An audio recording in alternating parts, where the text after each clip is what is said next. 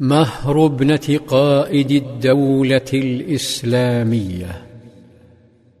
ظلت مولاة علي تلح عليه وتلح. تقول فما يمنعك أن تأتي رسول الله فيزوجك فاطمة؟ تأمل علي حاله فقال وعندي شيء أتزوج به؟ لكن تلك المرأة تنضح بالحكمة وبعد النظر. هونت من أمر المهر لأنها من أعرف الناس بنبيها صلى الله عليه وسلم. قالت بكل ثقة إنك إن جئت رسول الله زوجك. سكت علي لكن المرأة لم تسكت. ظلت تحرضه وتناشده حتى أخرجته من بيته فخرج حائرا خجلا.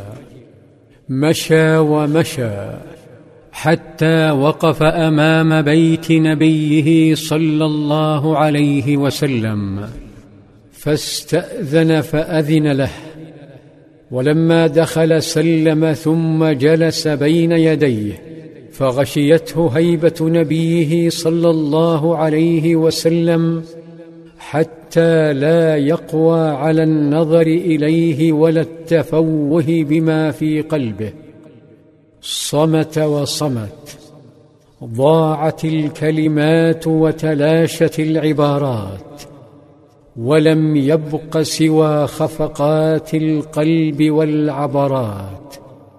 ونظرات تتحاشى اللقاء بعيني حبيبه صلى الله عليه وسلم. موقف وصفه علي قائلا لما ان قعدت بين يديه صلى الله عليه وسلم أفحمت. فوالله ما استطعت أن أتكلم جلالة وهيبة. تأمل صلى الله عليه وسلم تلك النظرات الشاردة كأنها تبحث عن فاطمة فحاول لملمة شتاته بسؤاله ما جاء بك؟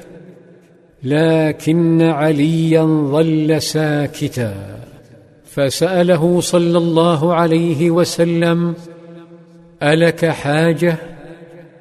حتى هذا السؤال لم يزل رهبة الموقف.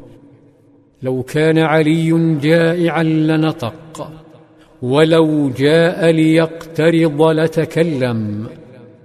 أما حين لا يملك المرء ما يقوله سوى قلبه فما عساه أن يقول ولغة القلوب لا تكتبها الحروف. لكنه أمام من يقرأ العيون ويداوي القلوب. تسلل صلى الله عليه وسلم إلى أعماق الفتى حتى عثر عليه ملفعا بالخجل وقلة الحيلة.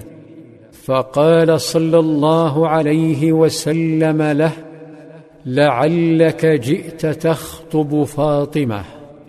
تنفس الفتى وكأن جبال الدنيا أزيحت عن صدره وقال نعم.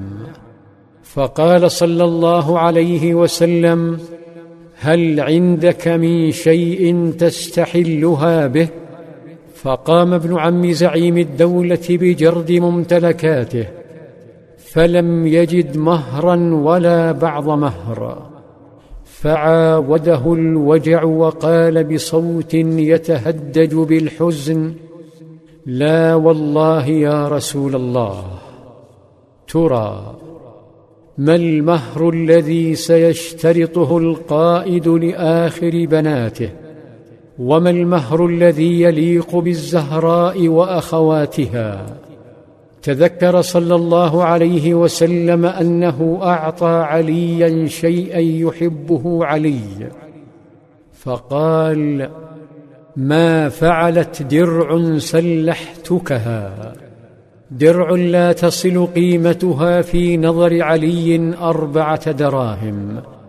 ومع ذلك قال لنبيه صلى الله عليه وسلم عندي فقال صلى الله عليه وسلم مذكرا إياه بوعده الذي لن يخلفه هي لك يا علي قد زوجتكها فابعث إليها بها.